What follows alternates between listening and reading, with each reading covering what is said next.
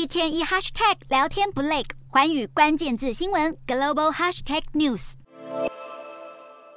从二零一九年下半年开始，湖北武汉陆续传出不明原因的肺炎病例。最初，中国政府否认这个病毒人传人，但随着病例数不断攀升，二零二零年一月二十三号，武汉在小年夜突然封城。到了二月一号，全中国有超过八十个城市宣布封城。二零二一年七月，新冠病毒 Delta 变异株入侵南京，短短九天病例攀升一百多例。当时已经有专家呼吁中国政府要考虑与病毒共存。二零二二年三月，随着疫情在上海开始扩散，虽然上海政府一开始试图采取弹性的政策，希望不会影响市民生活，但在北京当局介入下，上海三月三十号宣布静态管理，曾经的东方明珠顿时成为死城。紧接着十月的中共二十大上，中国政府再度强调动态清零的重要性。整段期间，许多城市陆续传出封锁再解封，